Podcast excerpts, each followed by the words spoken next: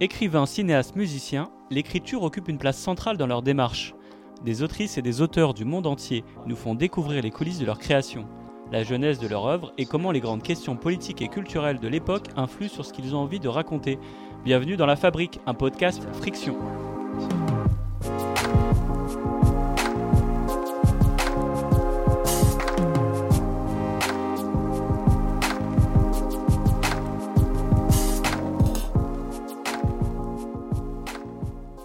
Je suis Walid Hajar Rachedi et j'ai le plaisir d'animer ce numéro de La Fabrique avec la journaliste et autrice Eva Tapiero. Bonjour Eva. Bonjour Walid. Et aujourd'hui, nous avons le plaisir de recevoir Marc Cheb Sun. Homme de médias, il est le rédacteur en chef de la revue D'ailleurs et d'Ici, après avoir lancé le magazine Respect. Marc Cheb Sun est aussi passé par différentes fonctions dans des institutions culturelles. Il a notamment été membre de la commission diversité du CNC. On l'a découvert comme romancier avec « Et je veux le monde » paru aux éditions J.C. Lattès en mars 2020 et paru en poche en octobre 2021, un opéra aux airs d'opéra urbain mené au rythme du thriller, brut comme le désir. Chez Friction, on a eu le plaisir de publier sa mini-série épidémique en juin 2020, un très beau texte dont l'adaptation en fiction sonore en français et en anglais s'est retrouvée en finale du Paris Podcast Festival.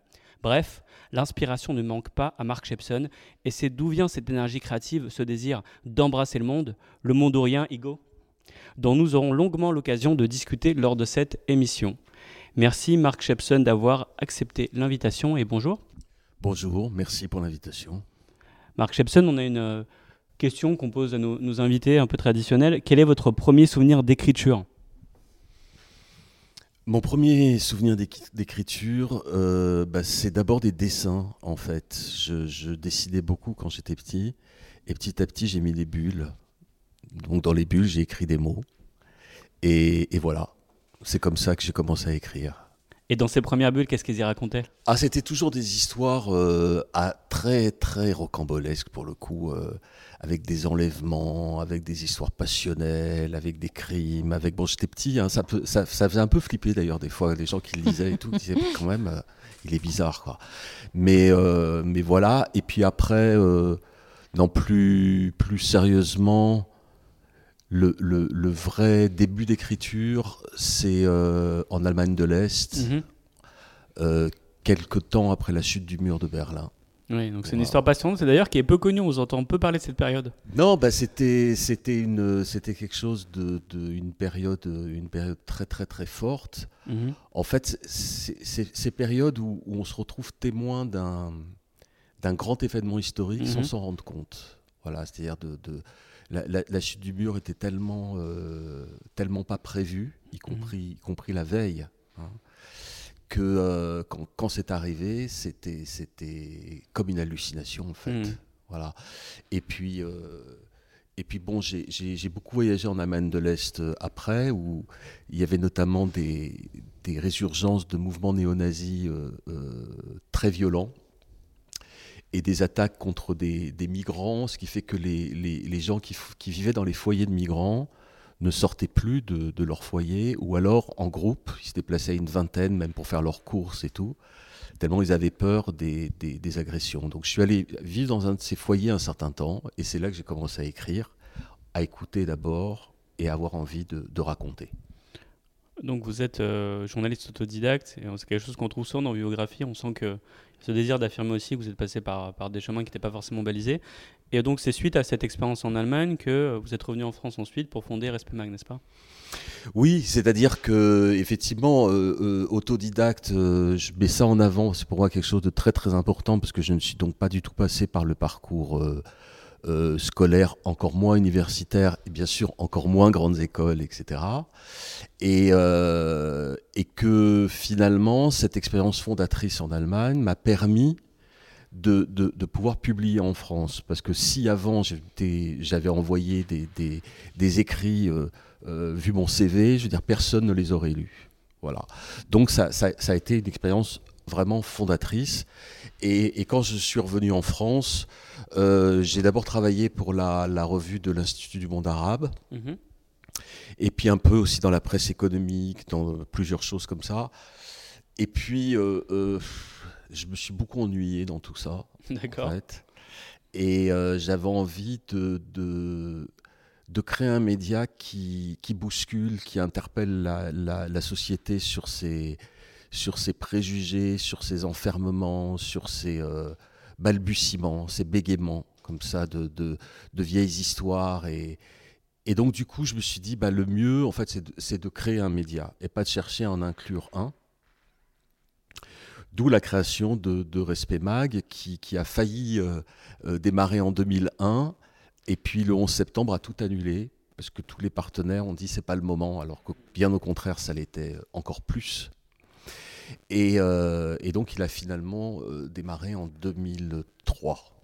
Voilà. Et mon souvenir assez personnel là-dessus, c'est qu'à cette époque-là, donc en 2003-2004, je me rappelle très bien des couvertures de Respect Mag qu'on voyait dans la RER et tout. Je me rappelle que ça m'avait beaucoup marqué parce que c'est vrai qu'on avait peu l'habitude de voir traiter ces thématiques-là, voilà, autour des questions d'identité, société multiculturelle.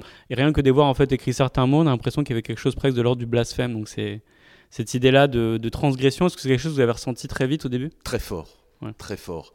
C'est vraiment le mot. C'est vraiment le mot. C'était du blasphème, c'était de l'obscénité. Voilà, c'était de l'obscénité, c'est-à-dire que oser dire race avec tous les guillemets et toutes les explications possibles, oser dire noir, oser dire musulman, oser dire juif, oser dire tout ça était vraiment ressenti comme une obscénité. D'autant plus quand la personne qui prononçait ces mots pour transmettre un message, était elle-même justement issue de ses composantes, etc. Là, c'était doublement obscène, parce que c'était un signe d'irrévérence totale. Mais c'est pour ça que c'était aussi une énergie extraordinaire, parce que ce sentiment-là, cette réalité-là, était extrêmement stimulante. Oui, parce que forcément, ça génère aussi des interactions. Il y a beaucoup de personnes qui sont passées par Respect Mag et qui sont allées ensuite dans plein de directions créatives assez différentes. Beaucoup, absolument beaucoup. C'était un incubateur finalement de talents autour de l'écriture. Oui.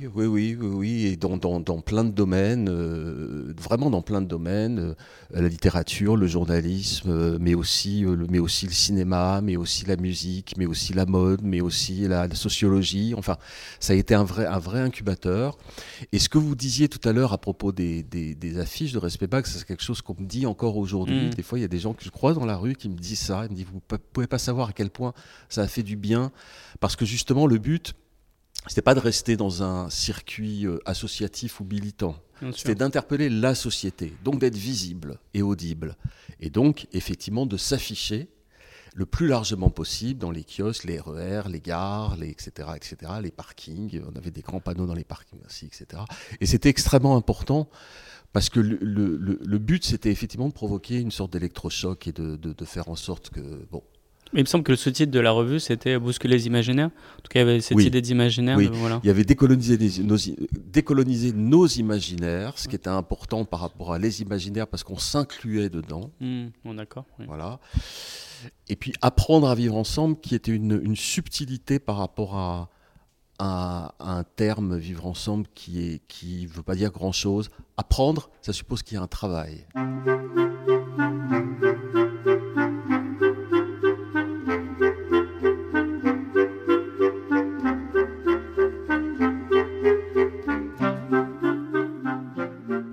Parler effectivement de vos débuts dans le journalisme, de la création d'un média, de ces enjeux, effectivement, de votre engagement sur les questions de la France plurielle. Mais aujourd'hui, on vous reçoit surtout en tant que romancier. Effectivement, cette transition-là du journalisme vers le roman, du réel vers l'imaginaire, comment est-ce que ça se fait ? Je veux dire, déjà, comment ça se fait dans sa tête, puis comment ça se fait dans le style d'écriture ? Alors déjà, moi, je ne me suis jamais considéré comme journaliste, déjà. Mais vraiment jamais. J'ai eu le sentiment d'être devenu journaliste par une suite de rencontres, notamment ce que je vous ai raconté sur la Mindless, par exemple, puisque ces travaux ont été publiés, mais ils n'étaient pas faits pour être publiés. Et en fait, l'imaginaire, déjà dans mon travail sur des créations de médias comme Respect Mag, avait aussi une place, par exemple, par le visuel, qui pour moi était extrêmement important. Et j'ai toujours pensé que l'image racontait autant que les mots. Et donc, l'image pouvait apporter justement une dimension d'interprétation et d'imaginaire. Et ensuite, je dirais que je me suis retrouvé embarqué pendant quand même près de 20 ans dans toute cette histoire de Respect Mag, parce que ça a quand même duré très très longtemps. Mais que moi, personnellement, j'ai toujours eu envie de... Enfin, je suis quelqu'un qui a besoin d'imaginaire. Moi, je ne peux pas vivre que du réel. Si je vivais que du réel, je serais mort, clairement. Donc, j'ai besoin de... Voilà, j'ai besoin de l'imaginaire.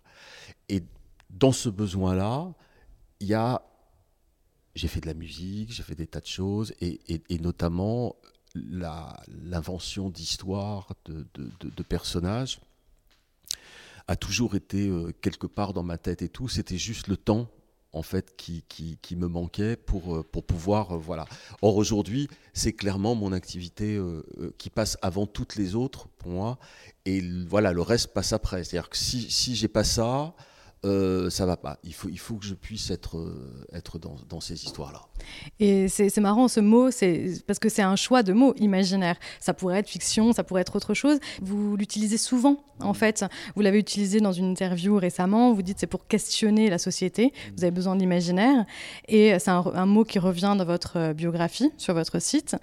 Qu'est-ce que la fiction, pour vous, apporte ? Qu'est-ce que l'imaginaire apporte de plus au récit journalistique, à la sociologie, à l'histoire ? Qu'est-ce que ça apporte ?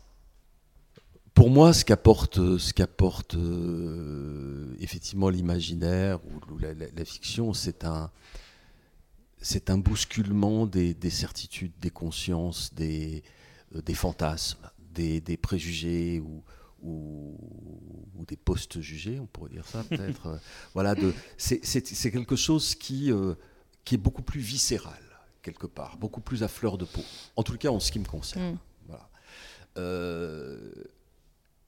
Personnellement, il y a vraiment des livres, des films, des musiques qui ont totalement bouleversé ma vie, beaucoup plus en fait que des situations du réel, enfin de manière beaucoup plus durable.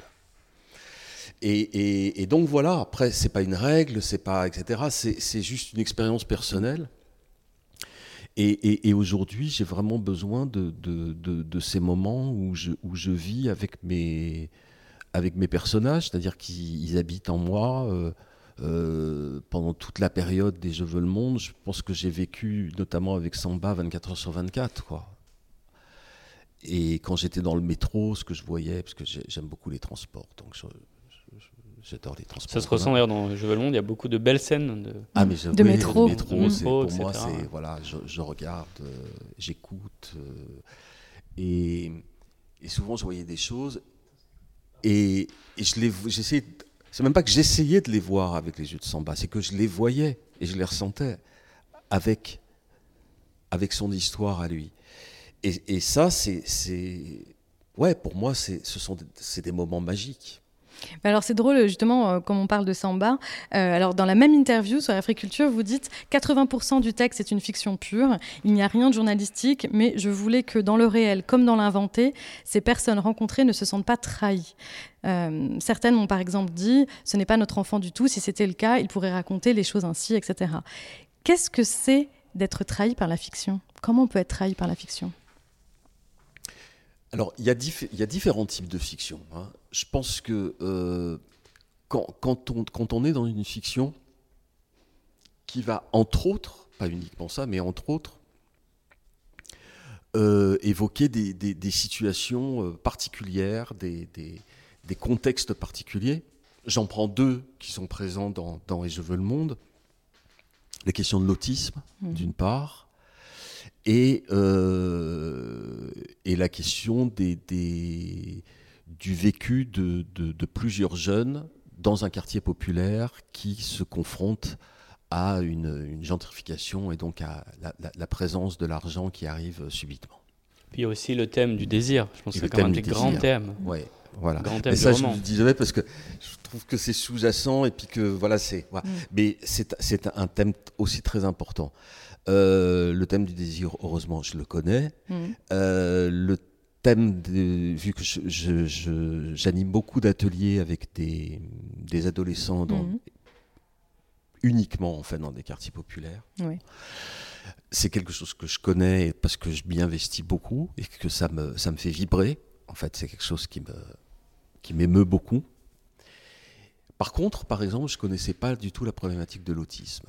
Donc, j'ai eu envie, effectivement, de rencontrer des jeunes autistes, des jeunes parce que mon personnage est jeune et ado, hein, de rencontrer des familles, de rencontrer des éducateurs. J'ai eu envie de, comment dire, soit j'invente quelque chose qui n'existe pas, qui n'est pas l'autisme, et là, je suis complètement libre. À partir du moment où je convoque aussi ça, il y a quand même des gens qui connaissent cette situation, qui vont me lire. Et j'ai quand même envie de savoir de quoi je parle. Après, j'en parle comme je le sens, mais j'ai envie de savoir de quoi je parle. Et donc, les jeunes, les quartiers, tout ça, etc., c'est quelque chose que je connais, l'autisme non. Donc, j'ai passé un long moment à aller faire ce type de rencontre. Et effectivement, j'ai eu beaucoup, beaucoup de courriers après, dont celui qui est cité dans Africulture, d'une mère qui me dit « C'est incroyable parce que mon enfant ne ressemble d'une certaine manière en rien à Samba. C'est pas le même milieu social, c'était une famille plutôt bourgeoise, plutôt aisée, etc. Dans une ville de province, on n'est pas dans un quartier populaire de Paris. Et pourtant,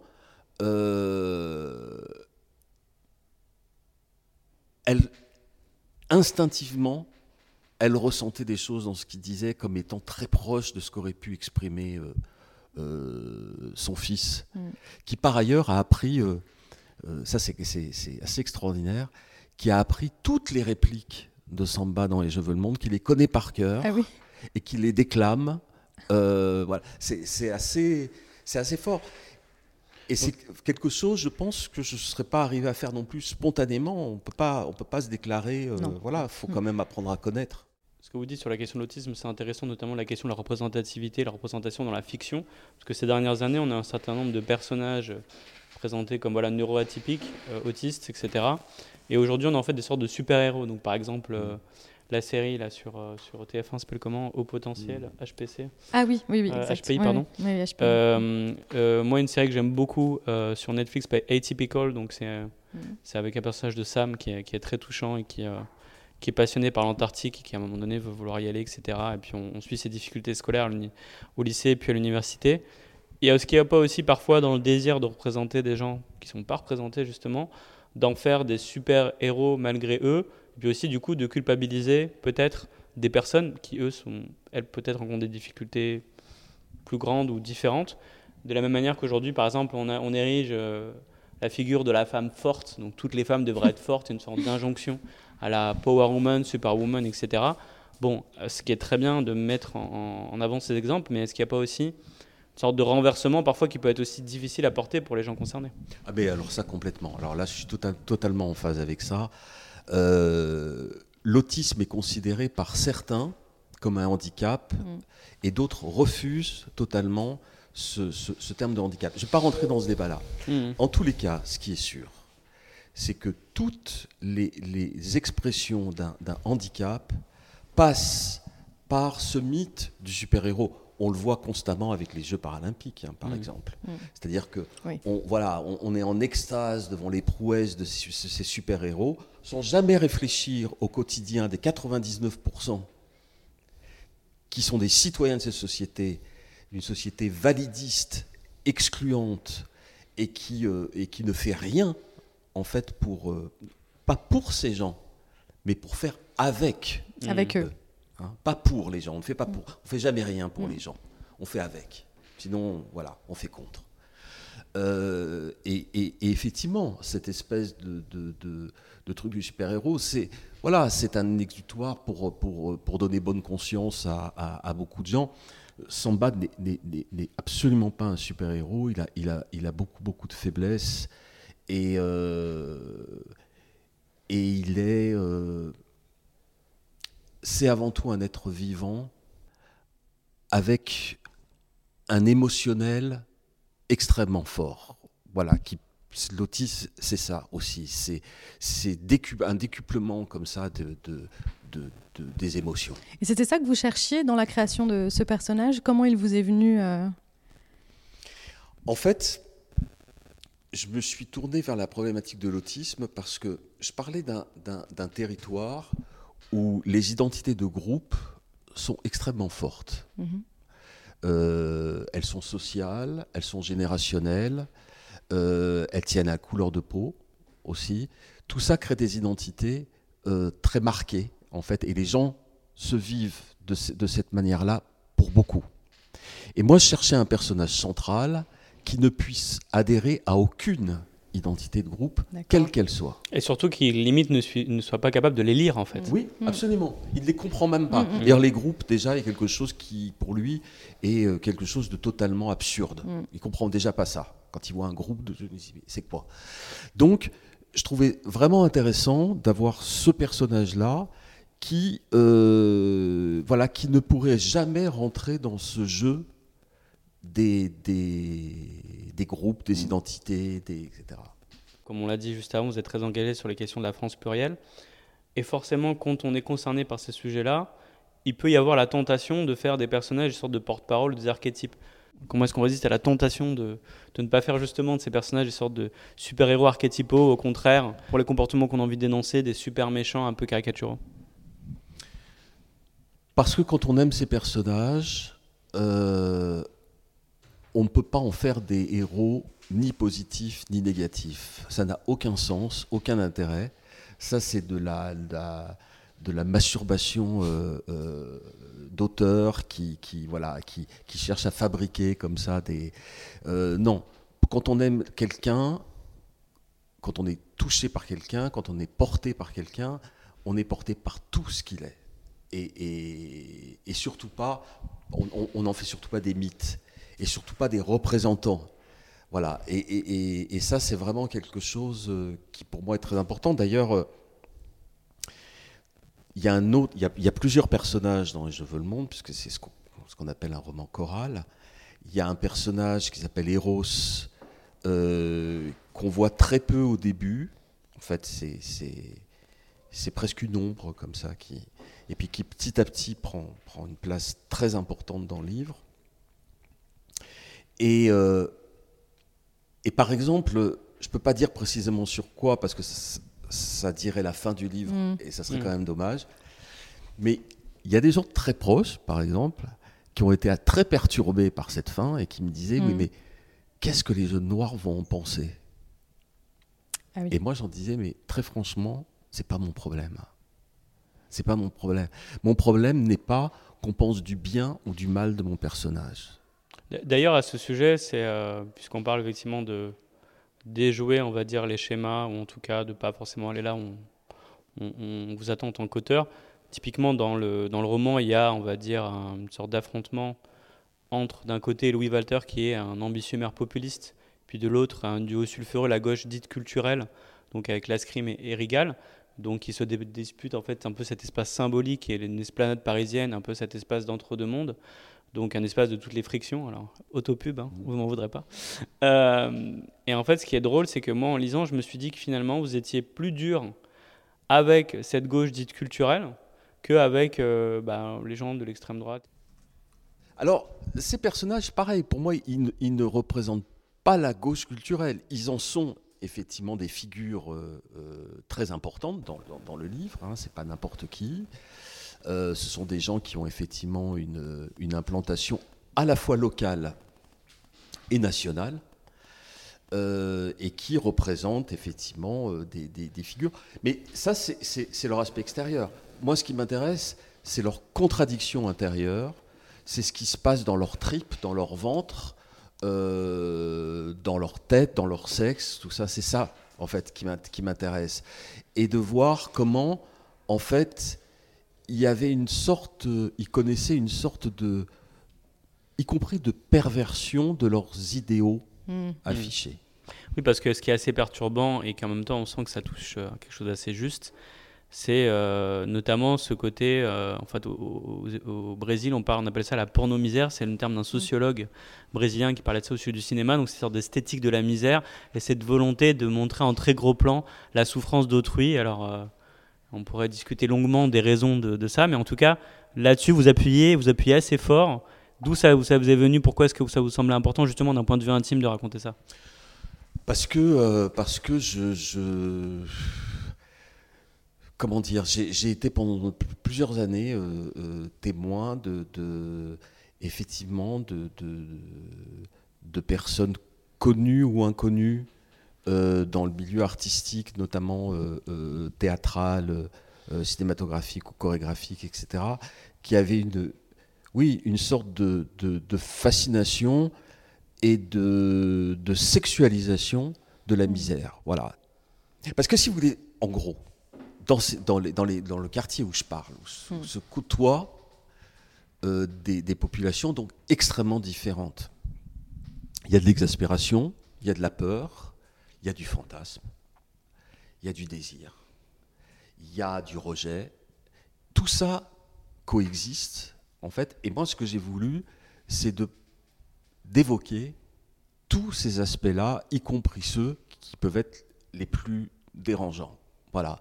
Donc, et une fois de plus, je ne fais vraiment pas de mes personnages des figures de proue d'une catégorie sociologique, ou etc. Mais voilà, il y a des manières de fantasmer l'autre. Il y a quand même, par exemple, des auteurs ou des metteurs en scène qui ont une telle jouissance, et j'emploie le mot à dessein, à vous raconter leur manière d'avoir travaillé avec des Roms, des gens du voyage, des migrants, tout ça, etc. Excusez-moi, mais moi, ça me laisse rêveur. Oui, très clairement. Ouais, mais en tout cas, entre le rêve et le cauchemar, disons que la limite, elle est assez fine. Enfin, disons que le rêve des uns, c'est le cauchemar des autres. On parlait juste avant de la question de la colonisation. On sent que la question de l'histoire, avec un grand H, aussi un thème qui vous est très cher. Cette année, vous avez coordonné l'écriture du livre « L'histoire de l'esclavage et de la traite négrière », sorti chez Flammarion aux éditions Librio. Donc 10 nouvelles approches pour donner la parole à des chercheurs, des historiens, des experts sur une question qui est peu traitée. Alors, peu traitée depuis le prisme français, parce que depuis le prisme américain, on en parle, et beaucoup, on a l'impression que c'est un sujet qui concerne que les États-Unis. C'est un succès d'édition, puisque c'est dans le top 5 des ventes des Librio, notamment à destination des publics scolaires et enseignants.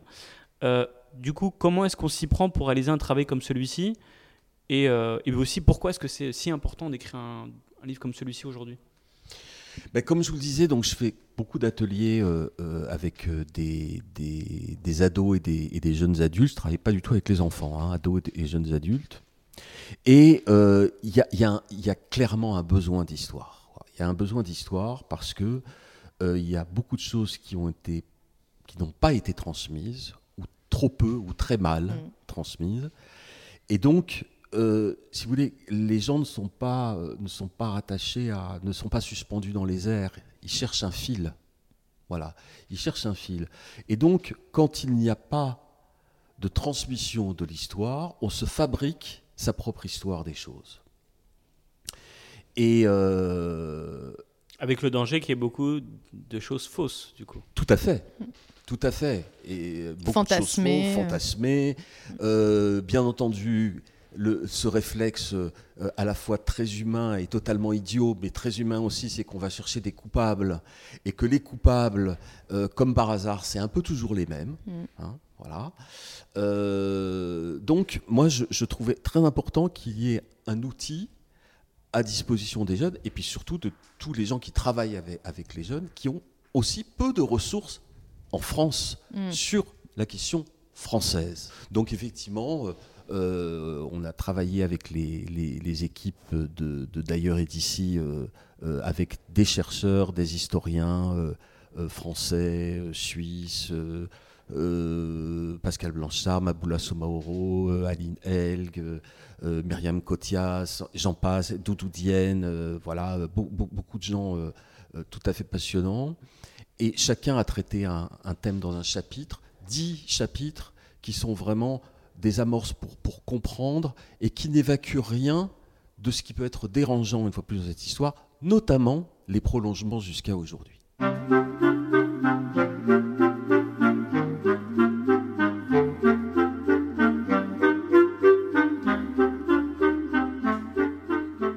Marc, on va vous laisser nous lire un bel extrait de ce roman, donc Et je veux le monde, aux éditions Lattès, qui sort en poche, qui vient de sortir pardon, en poche au mois d'octobre 2021.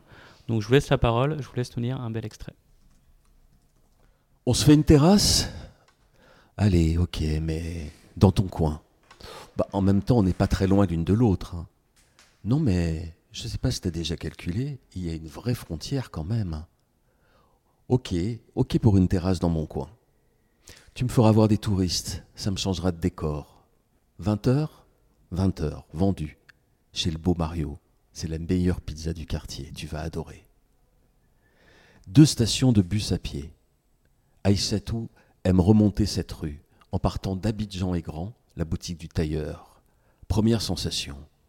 Les visages connus s'estompent. Les signes de la main aussi. Peu à peu, les demandes se font plus rares. Je ne vous dérange pas, les regards moins assurés, plus interrogatifs. C'est elle la directrice ? Quelques centaines de mètres encore, et la voilà presque anonyme. Là où l'espace se dessert un peu, où les corps et les odeurs, les parfums se frôlent de moins en moins. Là où les gestes se permettent plus d'ampleur, les attroupements d'enfants moins compacts, plus rares et moins de rire aussi. La rue se fait plus sérieuse, plus convenue, plus centrée surtout. On ne regarde pas les vitrines de la même manière. Aïssatou se glisse, elle se balade d'un monde à l'autre, sa démarche évolue, moins speed, moins tendue, elle s'arrondit en remontant la rue, laisse son regard flâner. La clameur des terrasses n'est pas la même non plus. Elle forme un brouhaha plus indifférencié. En bas, lorsqu'ils sont dos au mur, les ados se racontent. Et lorsqu'ils sont posés à l'entrée d'une échoppe, les adultes commentent la rue. Des voix, des sons fusent en tranchant l'espace. Ils ne se noient pas. Ils jaillissent. Aïssatou arrive sur la charmante petite place passée au crible des iPhones, smartphones et même de quelques résistants. Des appareils photos, des vrais. Elle aperçoit le sourire de sa copine, attablée chez Mario, le premier roi de la calzone et le beau, ohé, le beau Mario. Et rien qu'en approchant, les papilles s'éveillent au charme de la tomate grillée mêlée à l'origan et au fromage fondu. Tout un univers l'attend. Aïssatou s'assoit, mieux, elle se pose et apprécie l'instant. Waouh! C'est exactement ce qu'il me fallait. Bravo pour cette lecture. En tout cas, on était vraiment dans l'ambiance de ces lieux entre plusieurs mondes que vous écrivez si bien. C'est la frontière là dans cet extrait. Alors, il y a des extraits dans votre livre, il y a des passages plus flamboyants et plus violents sur cette frontière. Mais là, on sent quand même bien la différence entre deux mondes sur un passage en quelques rues. Oui. Et ça, on le connaît tous, en fait. On a tous vécu, on sait ce que ça veut dire. Et pour Aïssatou, elle passe d'un endroit qui est pour elle, qui est son chez elle, en fait, qu'elle aime, elle connaît les gens, c'est agréable, mais dans son travail, mais dans le poids et la pression qu'elle a sur les épaules, aller dans le quartier qui est plus bourgeois, qui est plus simple, lui fait du bien aussi à ce moment-là. Bien sûr, elle a besoin d'ailleurs. Elle est directrice de l'espace jeunesse dans le quartier le plus pauvre de l'arrondissement. Elle gère tous les espoirs, tous les désespoirs, toutes les violences, toutes les envies, tous les rêves ou les absences de rêves de ces jeunes. Elle gère les relations avec la police qui sont extrêmement rudes, extrêmement violentes. Et c'est vrai que ce sentiment qui a priori est quelque chose de très simple, remonter une rue, avec la sensibilité d'Aïssatou et ce qu'elle est en train de vivre, puisqu'elle est entre autres confrontée à des rixes entre deux bandes de jeunes qui sont ultra violentes, où il y a des morts, etc. Et ben c'est quelques pas, en fait, la font onduler d'une certaine manière vers un autre lieu, une autre ville qui est juste quelques mètres plus loin. Et effectivement, cette carte postale... avec les touristes et leurs smartphones, tout ça, etc. Le beau barrio, la pizza, tout ça, etc. C'est un univers qui devient l'univers de rêve tout d'un coup, alors qu'il est à portée de main. Et ça fait un peu partie, pour moi en tout cas, des sujets dont vous parliez tout à l'heure, des sujets qui sont un peu gênants parce que parfois on ne veut pas aborder cette chose-là parce que il y a une forme de trahison de son quartier, une forme d'aller vers le confort auquel nous on a droit, peut-être pas les autres. C'est difficile ce passage-là aussi. Oui, mais alors là, moi je trouve qu'il y a beaucoup de mythologie aussi là-dessus, beaucoup. Moi je pense que chaque individu a besoin de faire son propre parcours, son propre chemin. Ça peut être intellectuel, ça peut être créatif, ça peut être aussi justement dans le fait de quitter un espace pour quelque temps ou pour toujours. Il n'y a pas de jugement à porter là-dessus. Ces histoires de trahison. Moi, je vais vous dire, je suis né, j'ai grandi dans un quartier, j'y vis plus aujourd'hui, et c'est mon choix. Et j'ai fait le détour par Berlin, justement, pour revenir au centre de Paris. Donc voilà, comme quoi les choses sont des fois plus compliquées pour certains que pour d'autres. Mais en tous les cas, j'aime pas du tout cette assignation, comme ça, des gens, de certaines personnes qui devraient rester, soit pour souffrir, soit pour être victime, soit pour être des héros et se battre. Comme si c'était à eux de prendre en charge quelque part des lieux où c'est eux qui doivent être responsables. Alors moi, en fait, je voulais parler surtout dans le livre du côté opéra urbain, en fait, et de l'image et des sons. Je sais que c'est une image qui est revenue plusieurs fois, enfin, le terme opéra urbain. Apparemment, c'est quelque chose qui vous plaît. Dans votre roman, on a beaucoup de sons. Il y a aussi beaucoup de passages musicaux, on va dire. Hein. Vous écrivez vraiment les paroles des chansons. Et il y en a certaines qui reviennent comme ça, d'autres moins, mais il y en a certaines qui reviennent aussi. Est-ce que vous travaillez comment vous travaillez cette écriture musicale comme ça? Est-ce que c'est instinctif ou est-ce que vous la travaillez vraiment beaucoup? C'est très instinctif et cette histoire d'opéra, en fait, je l'ai fait lire à une libraire et donc elle l'a lu, elle m'appelle, elle me dit en fait vous avez écrit, parce que je ne le connais pas bien, vous avez écrit un opéra. Et alors je me suis dit voilà autre chose, un opéra. Bon. Et en fait ce qui lui a fait dire ça, c'est effectivement ce cadre extrêmement cerné, hein, puisque presque tout se passe sur une esplanade. Le rôle des musiques dont les paroles viennent sont comme une sorte de chœur, effectivement, qui ponctue le. Et puis on va dans une dramaturgie et qui se transforme en drame. En fait, voilà. Et tout ça lui faisait penser à un opéra et donc, aussi le côté irrémédiable, c'est un mot que vous aimez bien. Ouais, ouais, c'est le côté irrémédiable, qui est effectivement un mot que j'aime bien. Et donc, du coup, ce qui m'a plu dans ce terme d'opéra, c'est que ce n'était pas un terme marketing, c'était vraiment un ressenti qui m'a étonné d'abord, et puis finalement dans lequel je me suis vachement reconnu quand elle m'a expliqué pourquoi. Donc voilà. Mais donc l'écriture n'est pas, ça vient vraiment de vous, quoi. C'est quelque chose qui est naturel pour vous d'écrire de cette façon, instinctive, quoi. Oui, instinctive. Après, il y a un travail dans toute chose, dans les choses instinctives. Bien sûr. Bien sûr. Mais c'est un élan, quoi. Ouais, c'est un élan, et en fait, j'aimais bien aussi essayer d'imaginer les musiques qui pouvaient trotter dans la tête de chacun des personnages, qui sont donc du coup très différentes. Oui. Mais voilà, je trouvais que ça les racontait. C'était aussi une manière, à travers les textes des chansons qu'ils écoutent ou qui se répètent, une manière pour eux peut-être de dire des choses qu'ils n'auraient pas dit à la première personne. Et moi, c'est en ça d'ailleurs que ça m'a pas fait penser à un opéra, mais ça m'a plus fait penser à une comédie musicale, en fait. Ouais. Parce que souvent, c'est ce que les personnages utilisent. Ils ont leur réel et ils utilisent le moment chanté pour dire ce qu'ils ne disent pas d'habitude. Comme cette écriture, elle est instinctive de la musique, ça, je me demandais, qu'est-ce que vous avez l'impression que ça ajoute, en fait, dans l'écriture du récit? Parce qu'il n'y a pas que la musique, il y a aussi beaucoup de sons, en fait. Vous racontez beaucoup, c'est très sonore. Vous racontez beaucoup les bruits, même de voitures, les pchits. Enfin, on a vraiment l'impression d'y être. Qu'est-ce que c'est pour vous, cette écriture du son? Qu'est-ce qu'elle change? Je trouve qu'il y a quelque chose de sensoriel et de sensuel dedans. En fait, les images, mais aussi les sons, effectivement, et que je trouve que c'est une belle manière de raconter ce qui se passe à l'intérieur des gens d'une manière peut-être assez pudique, de restituer ce qui les frôle comme ça, parce que bien entendu il y a plein de sons différents, donc celui qu'on va noter c'est qui raconte quelque chose de vous, si vous interpelle celui-là à un moment particulier.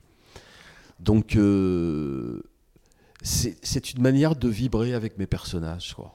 Alors pour moi, il y a vraiment quelque chose de très cinématographique là-dedans. Certes, on est dans un roman, dans un espace littéraire, mais vous avez vraiment une vision, on va dire, cinématographique de l'écriture. Bah tant mieux si c'est le cas.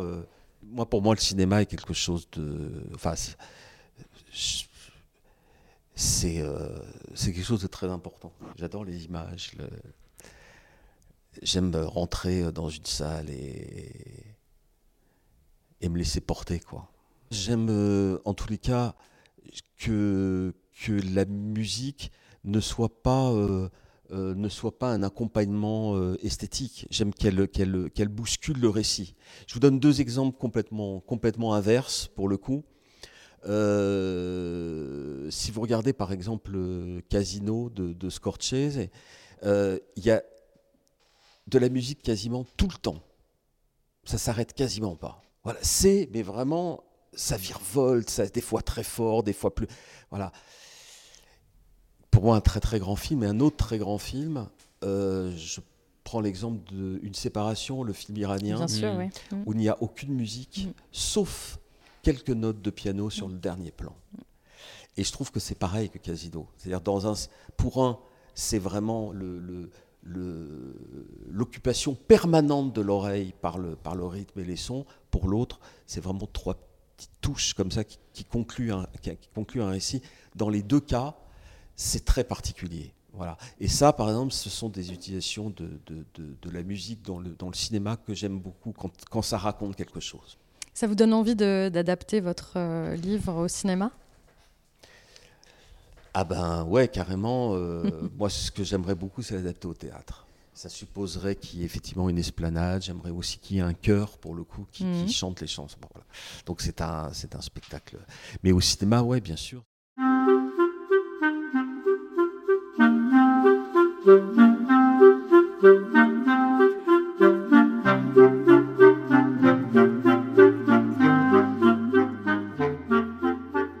Effectivement, là, on a beaucoup parlé de ces formes hybrides, de vos influences cinématographiques, musicales. Pour autant, vous êtes romancier. Aujourd'hui, le roman continue d'avoir une valeur culturelle importante et une place très particulière dans le paysage culturel, en particulier dans le paysage culturel français.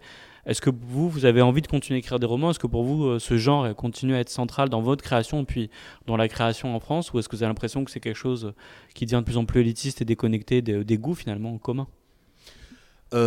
Oui, sûrement. En même temps, moi, ça m'est un peu égal d'une certaine manière. C'est-à-dire que moi, je sais que j'ai besoin d'écrire, quoi. C'est quelque chose... ça fait vraiment partie de ma vie maintenant. Je suis en train de travailler un nouveau texte, là. Donc, j'ai écrit une dizaine de pages simplement, mais moi, je suis très lent. Donc, quand je me mets à écrire, ça veut dire qu'il y a un long... processus qui peut durer des mois, voire des années, des fois, etc. Donc je commence à écrire quand j'ai une histoire jusqu'à sa conclusion.